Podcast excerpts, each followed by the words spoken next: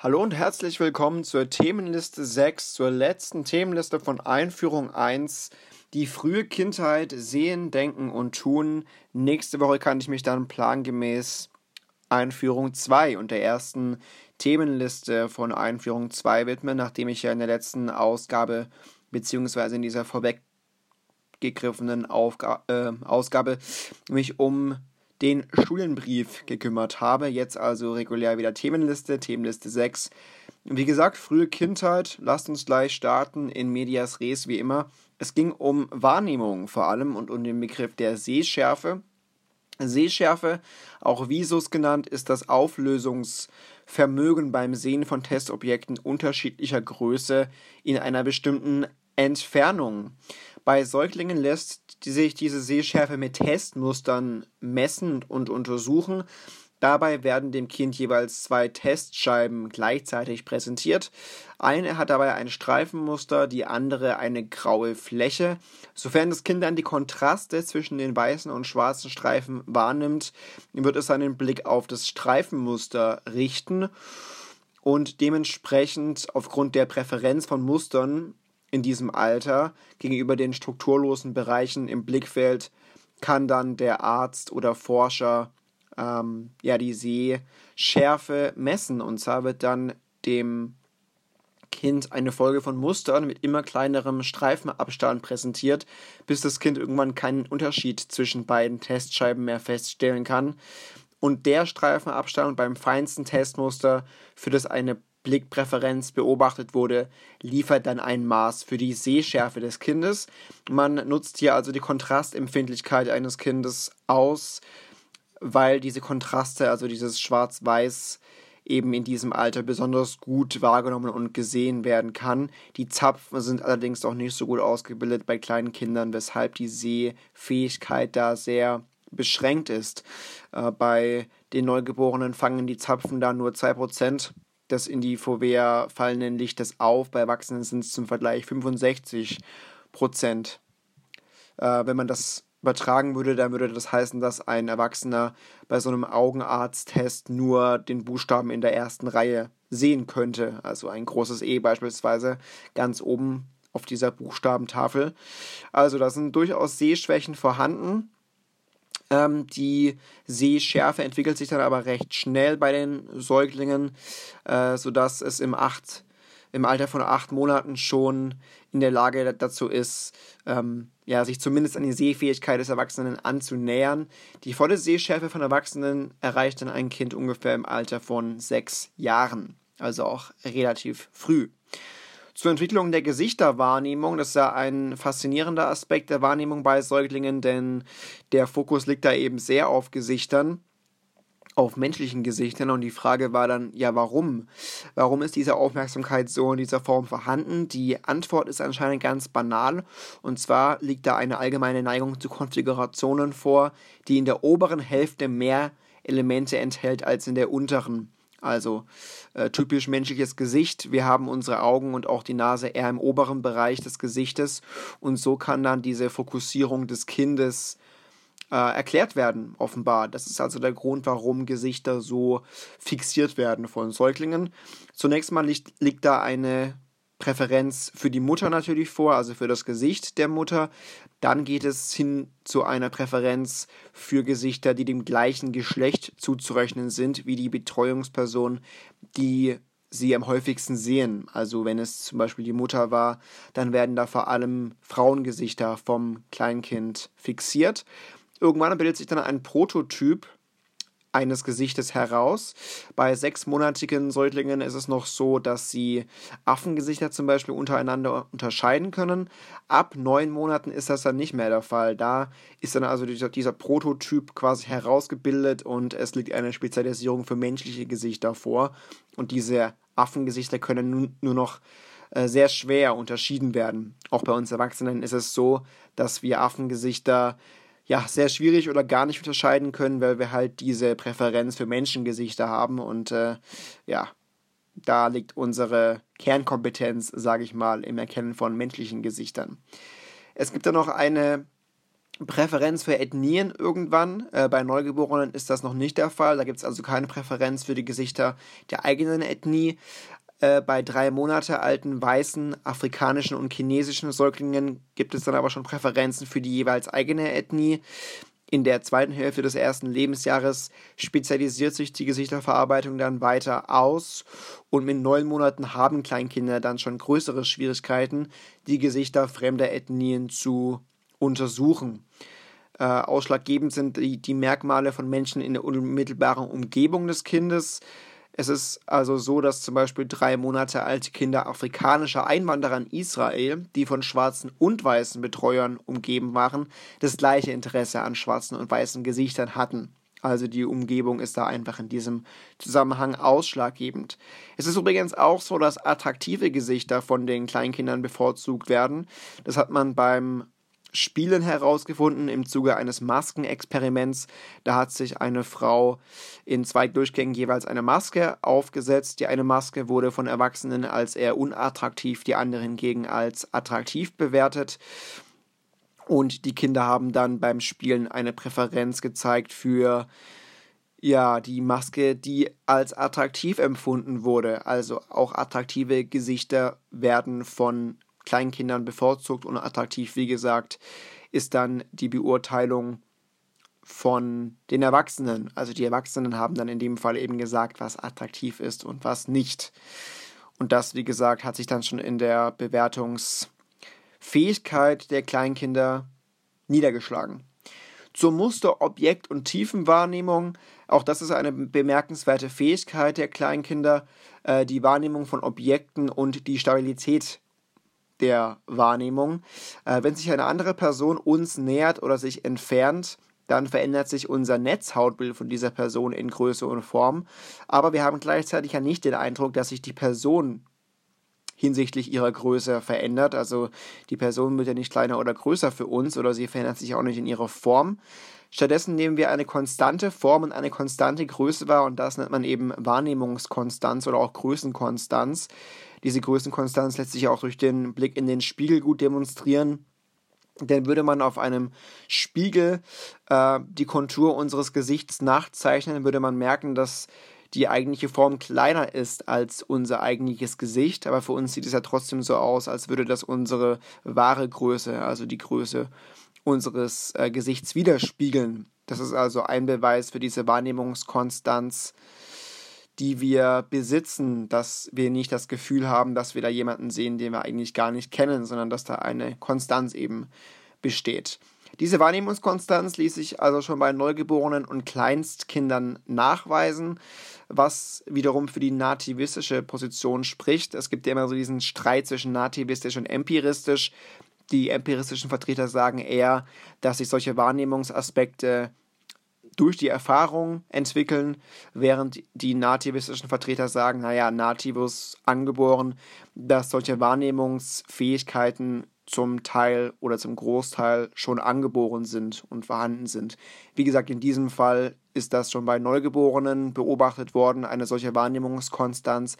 Insofern spricht das hier für die nativistische Weltanschauung sozusagen. Auch die Objekttrennung ist eine Fähigkeit, die dann schon in diesem Alter vorliegt. Also die Fähigkeit zu sagen, wo ein Objekt quasi aufhört und wo ein anderes beginnt. Zur Wahrnehmung von Mustern, auch das ist eine Fähigkeit, welche kleine Kinder schon besitzen, die integrative Musterwahrnehmung in der frühen Kindheit, die unter anderem mit sogenannten Scheinkonturen nachgewiesen werden konnte. Man kann sich das mit solchen vier Pac-Man-Figuren vorstellen, die in einem Viereck angeordnet sind. Und bei einer solchen Figur ist dann ja immer ein Teil ausgespart worden. Und in einem Viereck sieht es dann so aus, als würden da jeweils vier, ähm, ja, vier Quadrate entstehen durch diese Aussparungen. Das sind aber ja nur Scheinkonturen, denn die gibt es ja nicht wirklich, sondern es sieht nur für uns so aus, als sei da ein Quadrat vorhanden. Und nicht nur wir sehen diese subjektiven Konturen und Scheinkonturen, sondern auch sieben Monate alte Säuglinge haben dieses Scheinquadrat entdeckt. Ähm, also auch in einem solch geringen Alter wird das subjektive Quadrat wahrgenommen, äh, was halt darauf hindeutet, dass sie die einzelnen Elemente auch schon integrieren, um ein Ganzes wahrnehmen zu können. Äh, selbst Neugeborene können das schon, indem sie Hinweisreize durch Bewegungen des Quadrates erhalten, ähm, zum Beispiel indem auf dem Bildschirm durch das Vergrößern oder Verkleinern des Quadrats eine Scheinbewegung erzeugt wird. Also trotz der schlechten Sehschärfe, die wir ja schon thematisiert haben, und trotz der mangelnden visuellen Erfahrung der Kleinkinder sind sie schon in der Lage, ähm, Muster wahrzunehmen und auch Bewegungen in der Umgebung zu verfolgen. So viel zur Musterwahrnehmung. Machen wir weiter mit der Tiefenwahrnehmung. Da, da nutzen auch Kinder schon Hinweise zur Tiefenwahrnehmung, zum Beispiel die Objektausdehnung. Wenn sich ein Netzhautbild eines sich nähernden Objektes symmetrisch ausdehnt, dann wissen wir, dass sich das Objekt direkt auf uns zubewegt. Und wir würden dann so reagieren, dass wir uns ducken. Babys können sich logischerweise nicht ducken, aber schon mit einem Monat blinzeln sie abwehrend, wenn sie ein Bild oder wenn ein Bild größer wird und sich ein Objekt auf sie zubewegt.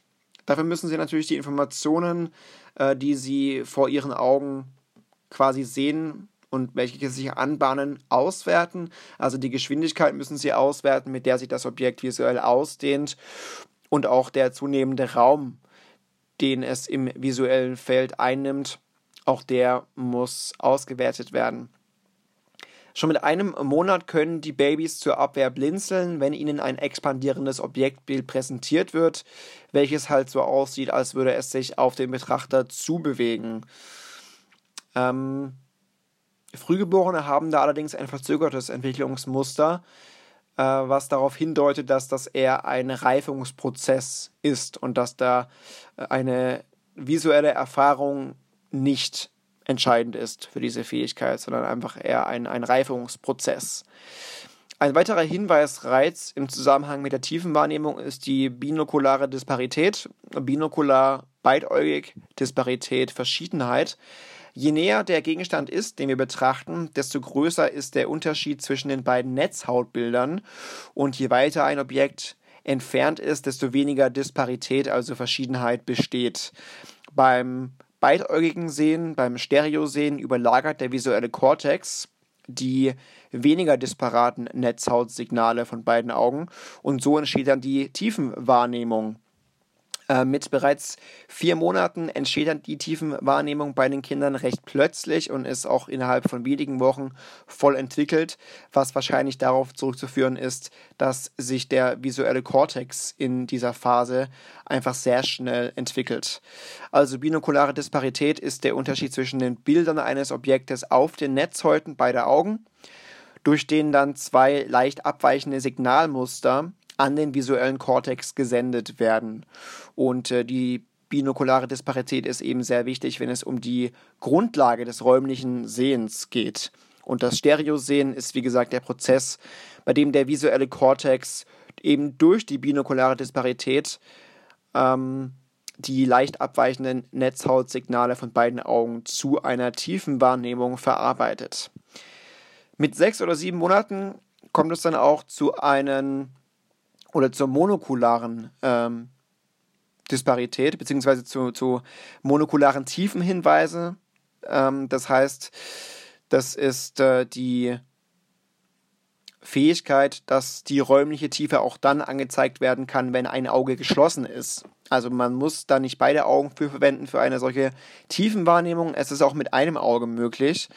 Äh, dafür gibt es Indikatoren, die Bildindikatoren, die dazu verwendet werden können, um Bilder oder um in Bildern räumliche Tiefe darzustellen. Also monokulare Tiefenhinweise sind Wahrnehmungshinweise auf räumliche Tiefe, die man nur mit einem Auge wahrnehmen kann. Zum Beispiel äh, relative Größe oder Verdeckung sind solche Warn- Wahrnehmungshinweise auf räumliche Tiefe. Also monokulare Tiefenhinweise entwickeln sich mit etwa sechs oder sieben Monaten, und auch das ist ein weiterer Hinweis für die kleinen Kinder, um Tiefenwahrnehmung vornehmen zu können. Kommen wir nun zur intermodalen Wahrnehmung. Das ist nämlich die Kombination von Informationen aus zwei oder mehreren Sinnessystemen, was auch sehr wichtig ist natürlich. Nach Piaget war es so, dass die Informationen aus den verschiedenen Modalitäten am Anfang getrennt sind, und erst nach ein paar Monaten sind Kinder in der Lage, ähm, Assoziationen zu bilden und zu kombinieren. Allerdings hat sich recht deutlich gezeigt, dass auch schon Kinder sehr früh nach der Geburt Informationen aus verschiedenen Sinnessystemen integrieren können. Beispielsweise hat man das bei oralen und visuellen Erfahrungen ähm, nachvollziehen können. Da wird also sehr früh integriert. Ähm, und äh, man hat da auch ein Monat alte Babys untersucht, die an Schnullern gesaugt haben, die sie aber gleichzeitig nicht sehen konnten. Danach hat man dann diesen Babys einen, ein Bild des Schnullers gezeigt, an dem sie gesaugt hatten, und noch ein Bild eines neuartigen Schnullers von anderer Form. Und die Babys haben dann das Bild des Schnullers länger betra- betrachtet, an dem sie auch gesaugt hatten. Was natürlich ein Hinweis darauf ist, dass sie äh, orale und visuelle Reize in diesem Fall verbunden haben. Aber auch zwischen auditiven und visuellen Sinnesorganen bzw. visuellen und taktilen Reizen hat man da Verbindungen festgestellt, sodass eine solche intermodale Wahrnehmung einfach, wie gesagt, schon in einem sehr frühen Alter von den Babys und Neugeborenen vorgenommen werden kann. Weg erstmal von der Wahrnehmung hin zur motorischen Entwicklung. Da standen ja die frühkindlichen Reflexe sehr im Vordergrund. Der Greifreflex beispielsweise ähm, sieht ja so aus, dass die Neugeborenen äh, mit ihrem Finger um alles schließen, was ihre Handinnenflächen berührt. Und eine Berührung der Wange in der Nähe des Mundes löst zum Beispiel den Suchreflex aus, ein weiterer frühkindlicher Reflex, bei dem das Baby seinen Kopf in die Richtung der Berührung dreht und dann auch den Mund öffnet. Wenn dann die Wange die Brust der Mutter berührt, dann dreht es sich zur Brust hin und der Mund wird geöffnet und schon kommt es nämlich zum nächsten Reflex, schon zum Saugreflex an der Brustwarze, gefolgt vom Schluckreflex. Und diese beiden Reflexe, also Saug- und Schluckreflex, erhöhen natürlich die Chance des Babys, Nahrung zu erhalten. Es sind also letztlich adaptive Reflexe, die das Überleben letzten Endes äh, ja, sichern und sicherstellen. Ähm, Ja, das sind also schon recht wichtige Reflexe, die wir jetzt gerade kennengelernt haben. Greifreflex, Suchreflex, Schluckreflex, Saugreflex. Allgemein sind Reflexe angeborene, festgefügte Handlungsmuster, die als Reaktion auf eine bestimmte Stimulation auftreten. Es gibt aber auch Reflexe, bei denen man nicht genau weiß, äh, welchen Vorteil man von ihnen sozusagen hat. Zum Beispiel ist das beim tonischen Halsreflex der Fall. Da Oder dieser Reflex kommt dann zustande, wenn der Kopf des Kindes sich zu einer Körperseite dreht oder gedreht wird und sich gleichzeitig der Arm auf dieser Seite streckt. Gleichzeitig beugen sich der Arm und das Knie der anderen Seite. Äh, man nimmt an, dass das deshalb gemacht wird, damit der Säugling seine Hand im Blick behalten kann. Also so viel zum tonischen Halsreflex. Noch ein weiterer frühkindlicher Reflex ist der Schreitreflex. Das ist der angeborene Reflex des Säuglings in koordiniertem Bewegungsmuster. Erst das eine und dann das andere Bein zu heben, wie beim Gehen. Also wenn man dann das Kind quasi so äh, auf den Boden stellt, fängt das Kind aufgrund dieses Schreitreflexes dann an zu laufen oder so zu tun, als würde es laufen wollen. Die Meilensteine der motorischen Entwicklung waren dann sozusagen gefragt oder gefordert äh, von der Themenliste.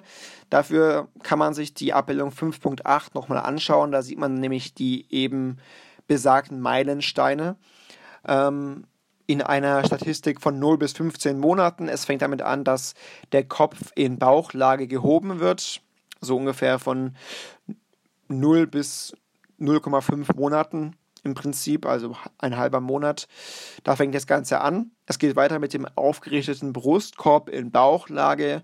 Man stützt sich schon mit den Händen ab. Das beginnt so im Alter von zwei Monaten bis vier Monaten.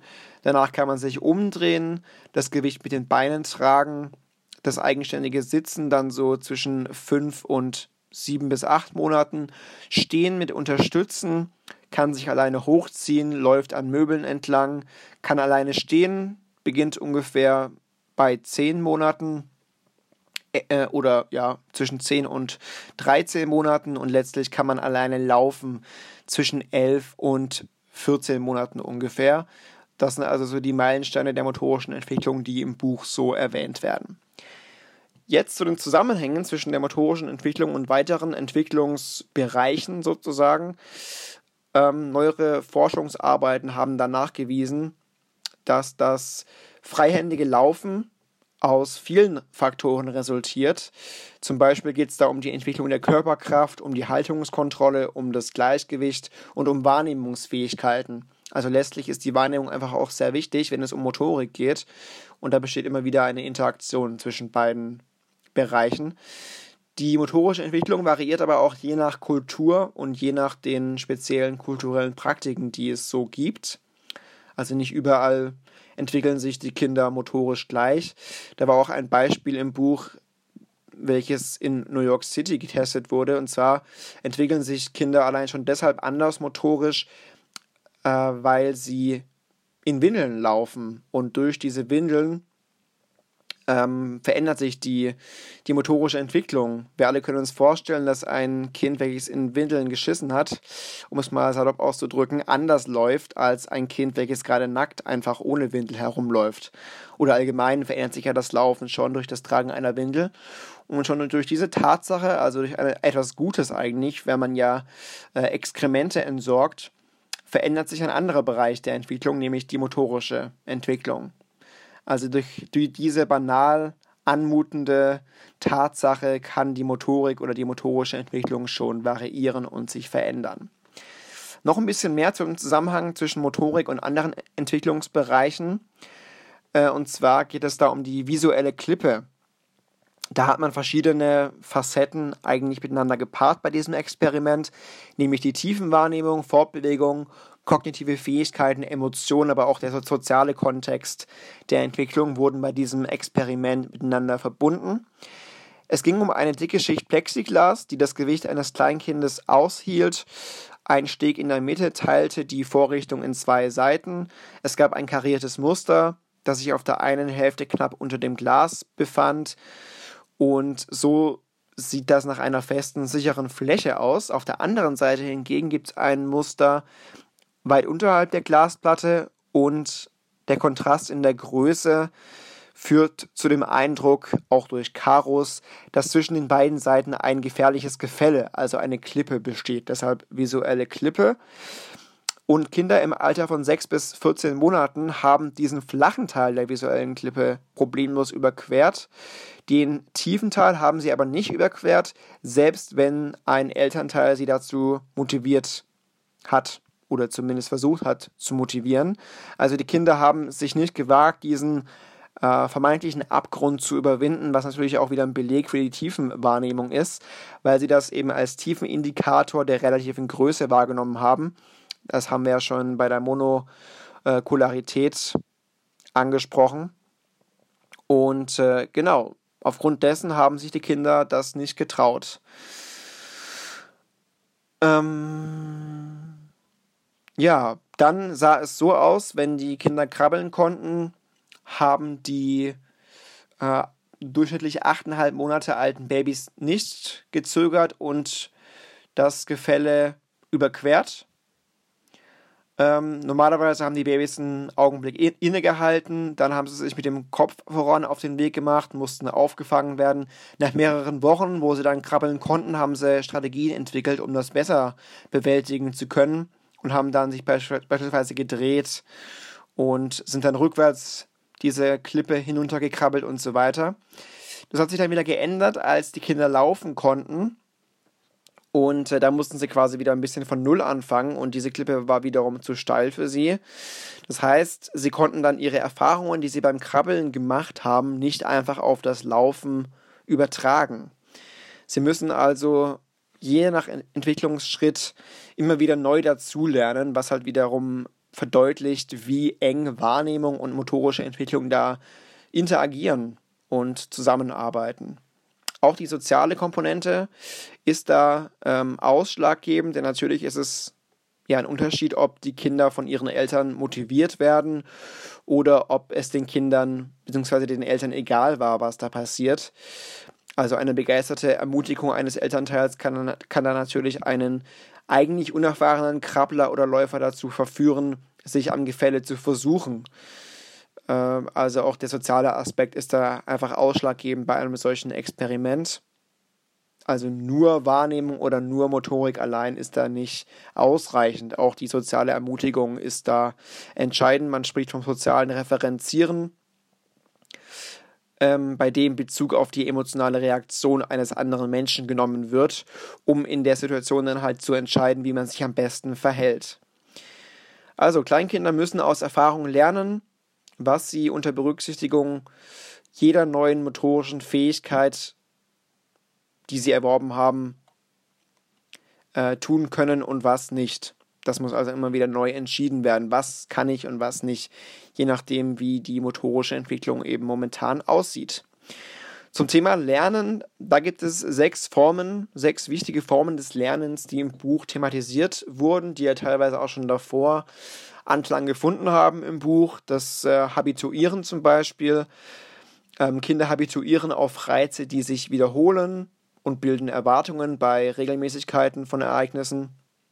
Das Wahrnehmungslernen kommt durch Exploration zustande. Kinder lernen aber auch durch klassisches Konditionieren, was ja auch schon jetzt immer wieder erwähnt wurde. Da geht es also um Assoziationen zwischen natürlichen und neutralen Reizen und letztlich auch das operante Konditionieren, bei dem das Lernen der Kontingenzen zwischen dem eigenen Verhalten und den Konsequenzen eines Verhaltens eine Rolle spielt. Natürlich können auch Erfahrungen genutzt werden, also das rationale Lernen ist das oder ist damit gemeint, da werden Erfahrungen genutzt, um Erwartungen für die Zukunft zu entwickeln. Ab der zweiten Hälfte des ersten Lebensjahres ist dann auch das Beobachtungslernen wichtig. Also da geht es um das Betrachten und Nachmachen der Verhaltensweisen anderen, anderer Menschen. Ähm, was Kinder letztlich imitieren, hängt dann aber auch davon ab, wie sie die Absichten eines Modells einschätzen. Und mit Modell ist dann eben das gemeint, was imitiert wird. Also zum Beispiel ein anderes Kind oder ein Erwachsener. Beobachtungslernen haben wir teilweise schon im Zusammenhang mit Bandura kennengelernt. Noch ein bisschen genauer zur Habituation. Das ist die einfachste und früheste Form des Lernens, äh, die eben darin besteht, etwas wiederzuerkennen, das man zuvor schon mal erfahren hat. Ähm, Babys neigen eben, wie wir auch schon in einer früheren Ausgabe gehört haben, äh, neigen dazu, relativ schwach auf Reize zu reagieren, die sie bereits kennen. Und ja, im Gegensatz dazu reagieren sie vergleichsweise stark auf neuartige Reize. Das heißt, das Auftreten von Habituation als Reaktion auf wiederholte Stimulation lässt erkennen, dass Lernen stattgefunden hat. In diesem Fall wurde also eine Gedächtnisrepräsentation gebildet, eine Repräsentation eines vertrau- vertrauten Reizes gebildet, und letztlich ist Habituation auch sehr wichtig, wenn es um die Anpassung an die Umwelt geht. Denn letztlich ja, gibt es dann ja eine verringerte Aufmerksamkeit für das Alte und das versetzt das Kind letztlich in die Lage, auf Neues zu achten und ähm, ja, Neues zu lernen. Letztlich geht es ja für uns alle darum, Neuartiges zu lernen und irgendwann das Alte einfach als gesetzt vorauszusetzen. Das ist ja, ist ja letztlich Habituation, ähm, sich an Altes zu gewöhnen und Neues zu lernen. Die Geschwindigkeit, mit der ein Kind habituiert, das ist die allgemeine Effektivität der Informationsverarbeitung. Äh, das heißt, da besteht ein interessanter Zusammenhang zwischen Habituation und der ja, allgemeinen Informationsverarbeitung. Ähm, Und es gibt auch ein Ausmaß an Kontinuität zwischen den Maßen in der Kindheit und den allgemeinen kognitiven Fähigkeiten im späteren Leben. Also wer als Kind schon gut lernen konnte, wer als Kind eine gute Effektivität der Informationsverarbeitung hatte, der konnte das dann auch im späteren Leben gut. Also wer schnell und effektiv verarbeiten konnte, wer ein gutes Maß an Habituation hatte, der hat das mit hoher Wahrscheinlichkeit auch im späteren Leben noch. Soviel zur ersten von sechs Formen des Lernens, zum Habituieren, dann zum klassischen und operanten Konditionieren, was ich jetzt versuche kurz zu halten, denn dafür, dazu haben wir ja wirklich schon etwas gehört in den vorherigen Podcasts. Klassisches Konditionieren, eine Form des Lernens, bei der ein ursprünglich neutraler Reiz mit einem Reiz assoziiert wird, der dann immer eine bestimmte Reaktion auslöst. Also wichtig in dem Zusammenhang ist wenn man das jetzt mal auf die Kindesentwicklung äh, bezieht, ist die Brustwarze im Mund als Beispiel. Das ist der unkonditionierte, unbedingte Reiz, U C S auch genannt, Unconditioned Stimulus. Dann darauf, oder darauf folgt eine ungelernte Reflexantwort, beziehungsweise dieser unkonditionierte Reiz, also die Brustwarze, ähm, löst eine ungelernte Reflexantwort verlässlich aus, also den Saugreflex. Das ist die unkonditionierte Reaktion, U C R, Unconditioned Response. Dann tritt Lernen auf, beziehungsweise Konditionierung, wenn ein ursprünglich neutraler Reiz wiederholt als konditionierter Reiz unmittelbar vor dem unkonditionierten Reiz auftritt. Also wenn das Baby die Brust oder die Flasche wiederholt sieht, unmittelbar bevor es die Brustwarze oder den Sauger bekommt.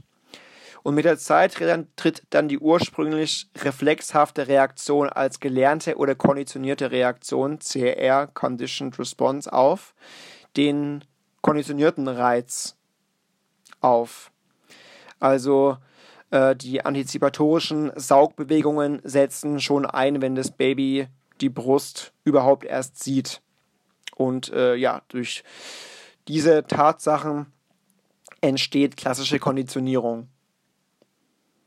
Dass das Baby eben die ähm, Saugbewegungen schon imitiert und schon ausführt, wenn das Baby überhaupt erst die Brust oder die Flasche sieht. Und genau, in diesem Fall ist dann eine klassische Konditionierung eingetreten.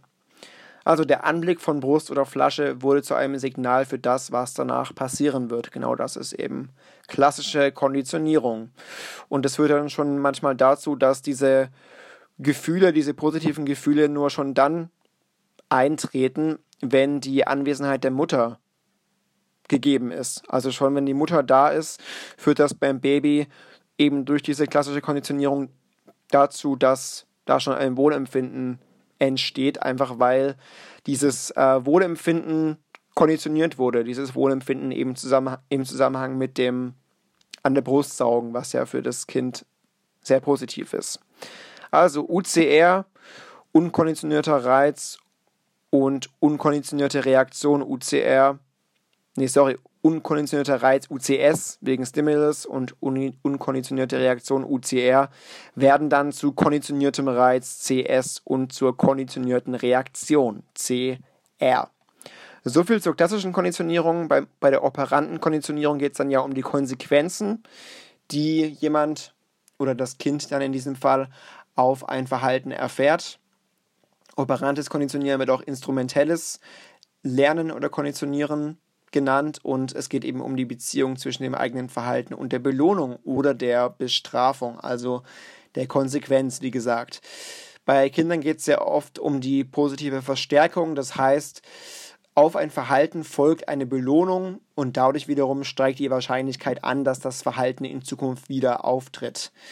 Da besteht dann also eine Kontingenzbeziehung, eine stimmige Beziehung zwischen der Reaktion und der Belohnung.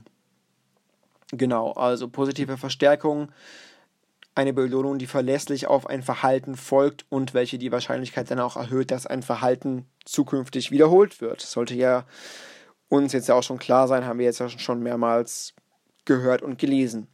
Zur nächsten Form des Lernens noch ein bisschen genauer, zum Beobachtungs- und Nachahmungslernen. Es ist eine besonders ergiebige Quelle des kindlichen Lernens, nämlich eben die Beobachtung des Verhaltens anderer Menschen. Das beginnt schon sehr früh im Leben, äh, wenn auch schon in, in eingeschränkter Art und Weise. Schon Neugeborene haben ihre Zunge häufig herausgestreckt, wenn sie ein erwachsenes Modell dabei beobachtet haben, wie es die Zunge eben auch herausgestreckt hat. Im Alter von sechs Monaten ist das Nachahmungsverhalten dann schon etwas stabiler. Das heißt, da wird nicht nur die Zunge rausgestreckt, sondern es versucht, oder das Kind versucht dann schon, die Zunge zum Beispiel seitwärts zu biegen, wenn dasselbe eben dann bei einem Erwachsenen gesehen wurde. Also da beginnt dann mit einem halben Jahr schon das etwas ja, erweiterte Nachahmungs- und Beobachtungslernen. Genau, das also waren jetzt die sechs Formen des Lernens.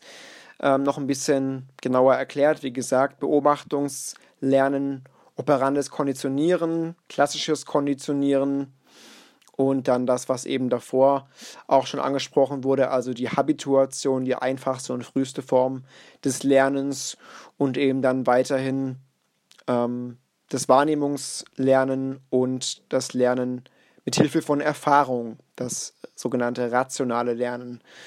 So viel zu den sechs Formen des Lernens, welche für ein Kind schon in der frühen Phase sehr entscheidend sind. Wir machen weiter mit der Kognition und mit dem Begriff der Objektpermanenz, die wir jetzt ja auch schon wirklich oft äh, ähm, ja, gehört haben, diese Objektpermanenz, die wir ja bei Piaget kennengelernt haben. Piaget hat ja behauptet, dass ein Säugling nach einem Objekt, das aus dem Blickfeld verschwindet, nicht sucht. Äh, tatsächlich ist es aber wohl so, dass Kleinstkinder sehr wohl imstande dazu sind, momentan nicht sichtbare Objekte mental zu repräsentieren und über ihr Auftreten nachzudenken. Nachweis ist ganz einfach. Äh, Säuglinge greifen nämlich auch im Dunkeln nach Objekten, also nach Gegenständen, die sie nicht sehen können, was ja nicht der Fall sein dürfte, wenn sie der Meinung wären, dass diese Objekte gar nicht existieren, nur weil sie sie nicht sehen. Also dieses Out of Sight, Out of Mind Prinzip ist dann doch nicht so ganz äh, schlüssig, wie das sich Piaget gedacht hat.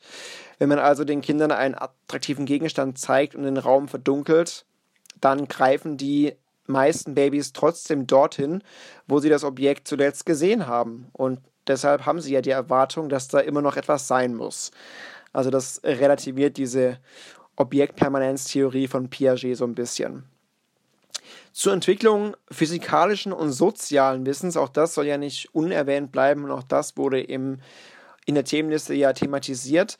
Im ersten Lebensjahr scheinen Kleinkinder nämlich schon zu wissen, dass Objekte nicht durch die Luft schweben, dass ein Objekt ohne Unterlage herunterfallen wird oder dass ein eckiges Objekt, das man auf eine stabile Fläche stellt, stehen bleibt. Ein äh, eckiges und natürlich nicht rollendes Objekt. Beim Roll- rollenden Objekt ist es dann zum Beispiel anders.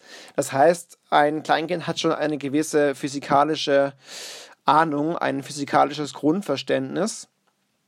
Man hat zum Beispiel gesehen, dass Kinder mit sieben, aber noch nicht mit fünf Jahr- äh, Monaten länger auf einen Ball blickten, der eine Steigung hinaufrollte, als wenn er hinunterrollte. Also mit sieben Monaten haben dann diese Kinder schon das merkwürdig gefunden und deshalb länger hingeschaut, einfach weil sie das physikalisch nicht gewohnt waren, wenn sich ein Objekt entgegen der Gravitation verhalten hat. Mit fünf Monaten, wie gesagt, war es noch nicht so relevant. Mit sieben Monaten hat das die Kinder dann schon mehr interessiert, wenn ein Ball da hinaufgerollt ist und eben nicht hinuntergerollt, wie sie es vielleicht davor gewohnt waren. Ähm, gleichzeitig haben sie ein Objekt länger betrachtet, das eine ähm, beziehungsweise, was steht hier?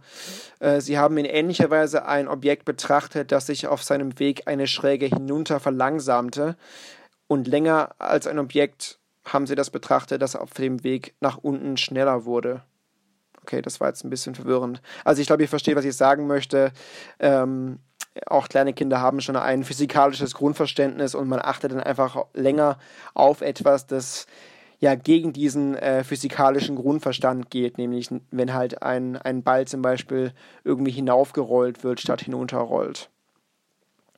Äh, sie brauchen allerdings eine Weile, um die Bedingungen zu verstehen, ähm, die es benötigt, damit ein Objekt stabil auf einem anderen Objekt aufliegen kann. Da brauchen sie also mehrere Monate für, ähm, um zu verstehen, dass ein Objekt eine stabile Stütze für ein anderes Objekt darstellen und bieten kann. So viel zum physikalischen Wissen, was also auch schon teilweise vorhanden ist bei den kleinen Kindern. Äh, wichtig überdies ist das soziale Wissen. Äh, das heißt, es geht um das menschliche Verhalten. Auch kleine Kinder sind schon Psychologen in einer bestimmten Art und Weise, denn sie interessieren sich für das zweck- und zielgerichtete Verhalten anderer Menschen. Ähm, da haben nämlich sechs Monate alte Säuglinge auf einen Bildschirm geschaut im Rahmen eines Experiments und haben dort gesehen, wie eine Hand wiederholt nach einem von zwei benachbarten Gegenständen gegriffen hat. Dann wurde die Position der Gegenstände vertauscht und wieder hat dann die Hand nach demselben Gegenstand gegriffen. Und jetzt hat man geschaut, worauf die Säuglinge dann in diesem Experiment schauen. Und zwar haben die Säuglinge länger hingeschaut, wenn die Hand nach einem neuen Gegenstand am alten Platz griff, als dann, wenn sie zuvor nach demselben Gegenstand gegriffen haben. Und so hat man dann halt gesehen, dass äh, die Absicht eines Verhaltens schon sehr interessant ist für die kleinen Kinder. Allerdings haben sie nur auf einen Menschenarm geachtet und nicht zum Beispiel auf den Affenarm. Also auch da hat sich schon eine gewisse ja, Gewohnheit äh, eingestellt und eine gewisse Fixierung auf menschliches Verhalten. Genau, also auch soziales Wissen ist für die Säuglinge wichtig, beziehungsweise auch schon vorhanden in einer gewissen Form. Ähm, jetzt sollten da ganz am Ende nochmal ein paar Begriffe genauer definiert werden. Habituation zum Beispiel, was jetzt aber auch schon oben eigentlich erklärt wurde. Bei diesem Verhalten oder bei diesem Verfahren wird ein bestimmter Reiz eben wiederholt dargeboten, bis die Reaktion des Kindes nachlässt, also habituiert, und dann wird ein neuartiger Reiz dargeboten. Und äh, wenn sich die Reaktion des Kindes verstärkt, dann kann ein Forscher darauf schließen, dass das Kind den alten und den neuen Reiz voneinander unterscheiden kann. Habituation ist deshalb auch ein wichtiger Prozess, weil das zum Beispiel auch von Ärzten genutzt werden kann, wenn man ja auf diese Weise die ja, Entwicklungsfähigkeit oder die ähm, das Entwicklungsstadium eines Kindes recht gut nachvollziehen kann, wenn man einfach sieht, okay, wie schnell, wie gut kann sich ein Kind auf neue Reize einlassen, wie schnell kann gelernt werden, wie schnell gewöhnt sich ein Kind an etwas. Dafür wird dann auch die Methode der Blickpräferenz zum Beispiel genutzt, die von Robert Fanz erstmals eingesetzt wurde. Da werden unterschiedliche visuelle Reize auf zwei nebeneinander befindlichen Bildschirmen oder Projektionsflächen dargeboten.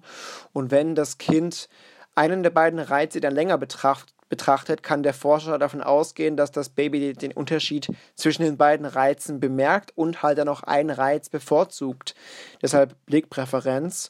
Und man hat dann halt festgestellt, dass Neugeborene länger oder lieber auf etwas schauen, ähm, das etwas beinhaltet. Also sie, sie schauen lieber dorthin, wo sich etwas befindet, als dorthin, wo sich nichts befindet.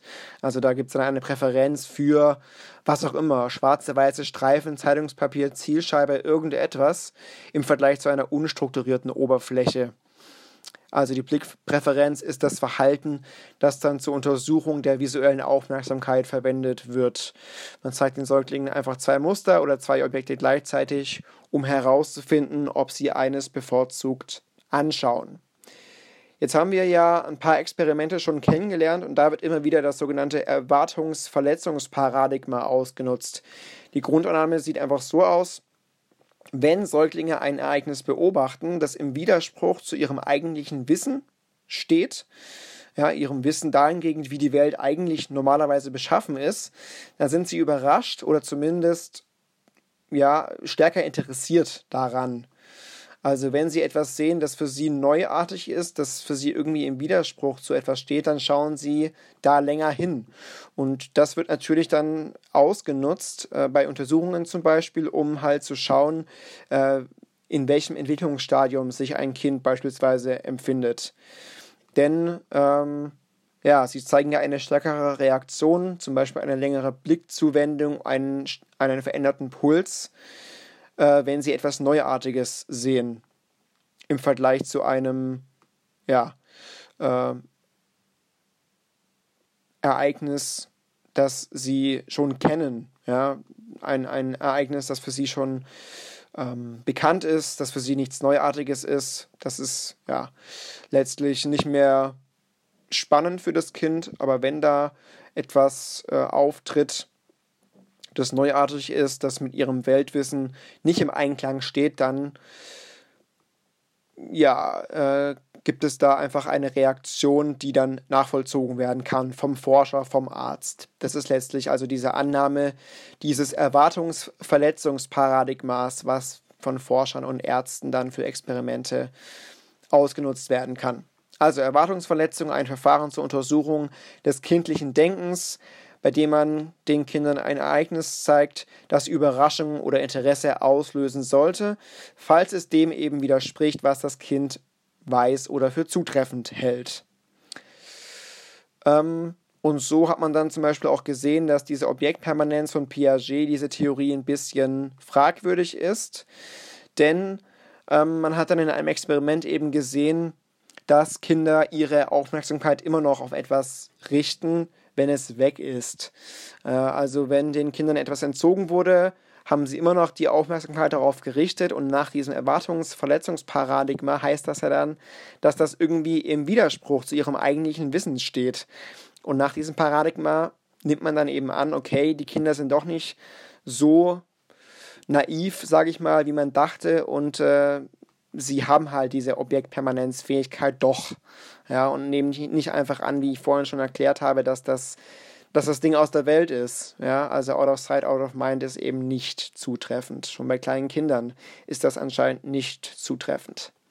Abschließend noch die Frage nach Anlage und Umwelt, beziehungsweise das aktive Kind, was ja immer wieder auch im, ähm, in der Themenliste auftaucht. Da heißt es ja immer wieder, man soll sich damit auseinandersetzen. Ähm, Da geht es ja auch wieder so ein bisschen um die Frage nach nativistisch und empiristisch, weil ja Anlage mehr das Nativistische stützt und Umwelt mehr so dem, dem empiristischen Ansatz entspricht. Ähm, die aktuelle, aktuelle Forschung, gerade in der Entwicklungspsychologie, unterstützt dann eher den nativistischen Ansatz, denn Neugeborene zeigen halt bemerkenswerte Wahrnehmungsfähigkeiten, wie wir jetzt ja kennengelernt haben, die sich mit Erfahrungen nicht wirklich erklären lassen, auch nicht mit pränatalen Erfahrungen. Das heißt, da muss schon von Geburt an eigentlich was vorhanden sein. Was aber natürlich nicht heißt, dass Erfahrung keine Rolle spielt, denn sie entwickeln ja dann im Laufe der Zeit ihre Wahrnehmungsfähigkeiten auch weiter, und äh, die Lernprozesse sind da ja auch sehr wichtig und haben einen, einen hohen Einfluss.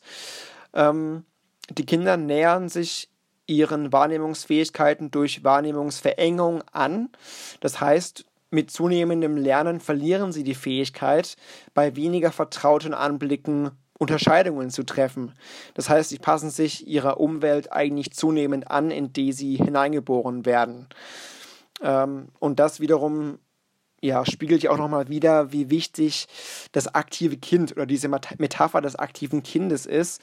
Denn das zeigt ja nochmal, wie Kinder ihre Welt dann doch letzten Endes aktiv konstruieren. Ja, Kinder konstruieren ihre Welt durch Erfahrungen. Sie kommen zwar mit gewissen Wahrnehmungsfähigkeiten schon zur Welt, wie gesagt, diese nativistische Sichtweise ist da schon unterstützt worden von der Forschung, aber durch die Erfahrungen, die gemacht werden, kommen da eben auch äh, wirklich wichtige Entwicklungsschritte zustande, weshalb sich ein Kind letztlich halt doch konstruiert aufgrund der gemachten Erfahrungen und natürlich aber auch trotzdem mit Hilfe der Umwelt, ja, die da ja auch immer wieder mit reinwirkt, haben wir jetzt ja auch in den vergangenen Podcasts mal wieder kennengelernt, welche Rolle da auch die Umwelt unter anderem spielt. Genau, das war's mit Themenliste sechs. Ich bedanke mich vielmals fürs Zuhören und würde mich freuen, wenn wir uns in der nächsten Woche voraussichtlich äh, wieder hören, wenn es dann mit Einführung zwei und mit der neuen Themenliste beginnt. Bleibt gesund, liebe Leute, äh, macht's gut und bis dann. Ciao.